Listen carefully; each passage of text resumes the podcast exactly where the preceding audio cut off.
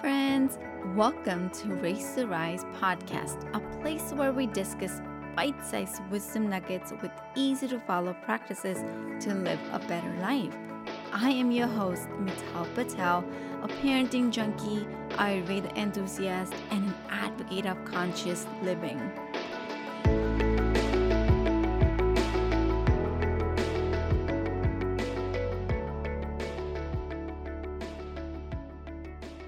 Anger is bad.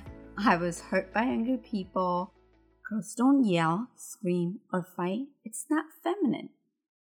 Angry people end up in bad relationships. Angry people are bad people.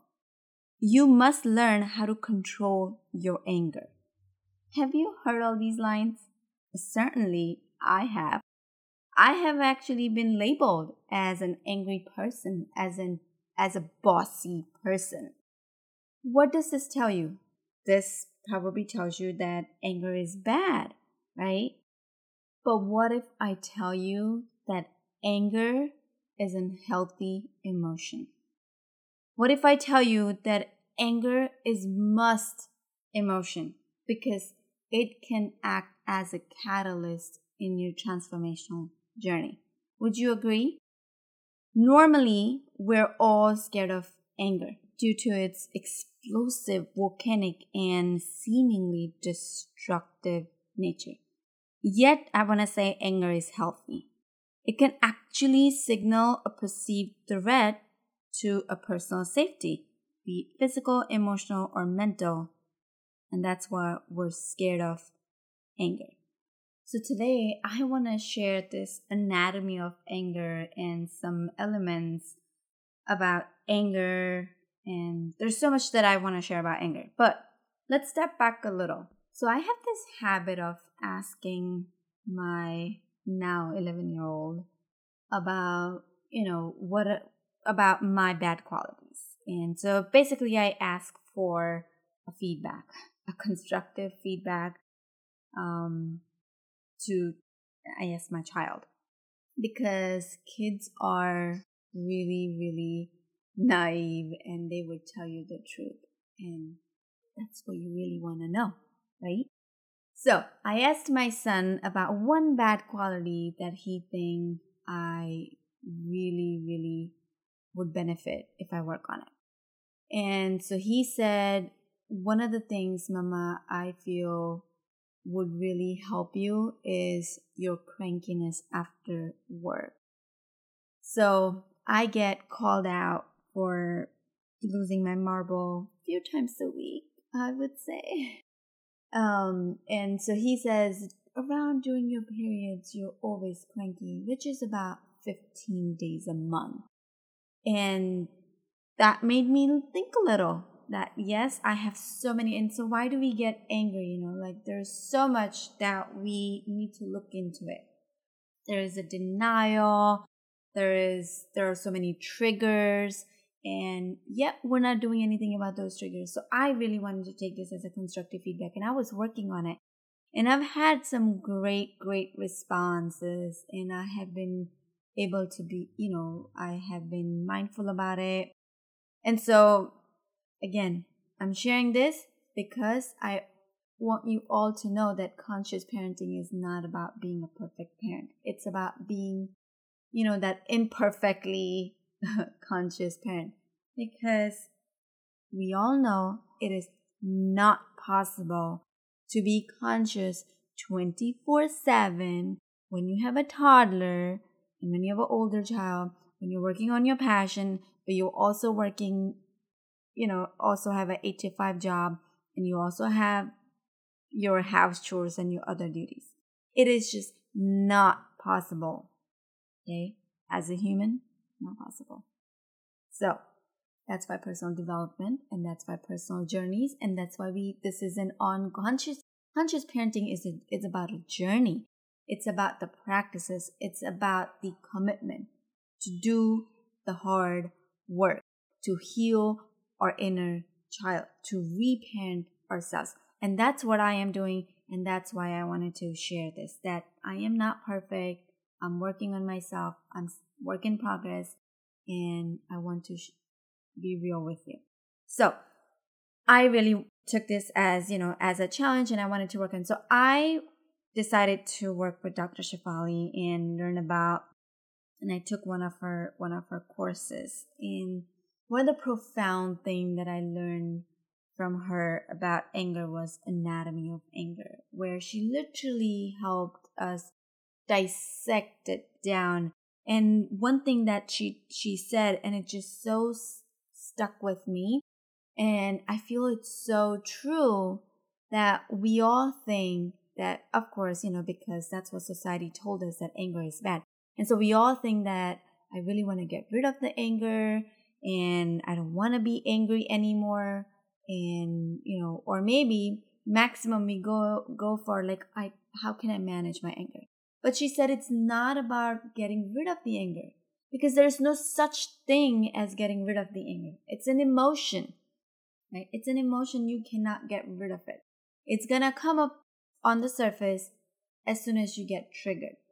Rather, it's about transcending that emotion and transforming it into a better version of yourself. So, anger, like I said earlier, anger can be a catalyst for us to transform that emotion and respond. And how can this be done? So I want to share five steps that I learned from Dr. Shefali. And it's all about it's all about dissecting the pattern and under, understanding. First of all, we really need to understand what this anger is about. Right? What is this and how wh- what happens? So, as a scientist, I really believe in the you know dissecting and anatomy of it. So, First of all, step one is all about understanding that there are three elements that are so crucial in this path of transformation. First is it's about self awareness. We really need to be aware of our anger. We really need to look into the mirror, take the responsibility, and own it and accept it that I see this emotion as a negative. Now, I'm not saying that we need to label it because because most of the time we say I am angry, I have anger issues, you know. We're labeling ourselves as I am angry. It's not it's not me. I am not angry because I am pure awareness. I am the consciousness. I am that divine being. I am not angry. Anger is that emotion that I'm seeing it. I am absorbing. I am not absorbing. I am observing it anger is like those clouds that you see in the sky. It's moving. It's there. I see it. I can, if I can do something about it, let me do it. Or let this shall also pass. Right? But no, we want to do something about it. So first of, first, first of all, we need to be self-aware. And we need to self-regulate. Right? We really need to learn the tools to handle the anger in the moment. It's about handling it in the moment, in the heat of the moment, and learn not to project it to another party, not to project it to our kids or our spouse or anyone. So it's it's all about learning to shush down that inner critic and inner perfectionist, which I have, you know, uh, I have failed to shush it down for many times before but now I'm learning it and I'm doing much better job at it. And it's also all about self transformation. It's about transforming that anger into the connection, to connection with ourselves and connection with our children or our spouse or whoever, you know, is around us or whatever, whoever we're trying to connect with. It's about learning to set better boundaries. And it's about using the creativity in transforming the anger. So these are the three elements that are so crucial on this path. Second step is understanding that anger is complex. Okay. It is complex. Here, we really need to understand that anger can be bimodal. It could, it can be physical or it could be emotional. So we need to find out when we get angry, how do I you know, how does this get out of me? Am I a hitter or am I a yeller? Or am I both?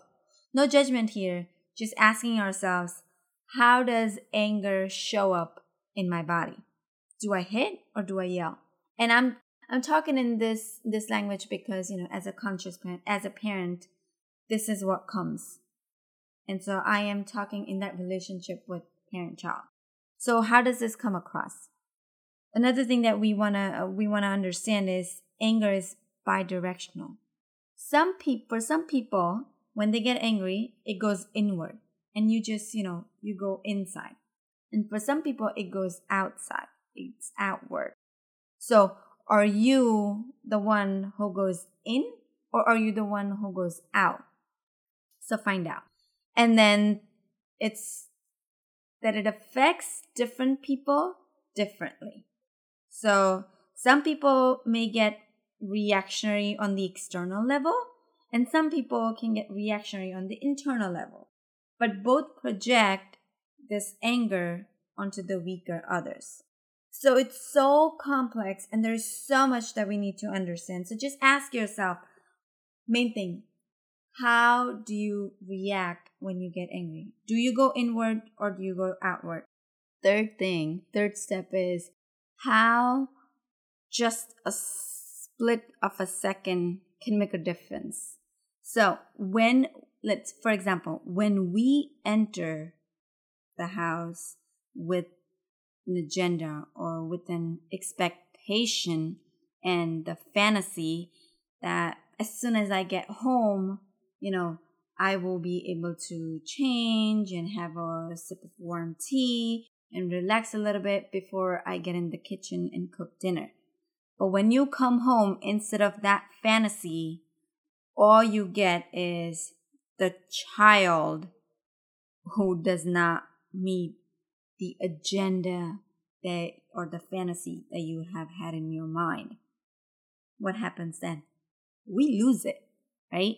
And our love, our love converts to anger in that split of a second. So that other has total control over our emotions. And so we really need to understand how this can just this this trigger because we walked in with within expectations and when our expectations are not met when the reality is totally different that's when this whole split second can play a huge role. So the triggers. The fourth step is all about intention versus the expectations versus the outcome. So we all know you know as a as a parent when we go home we have like pure intention, always positive. But we have these expectations that are really unexpected.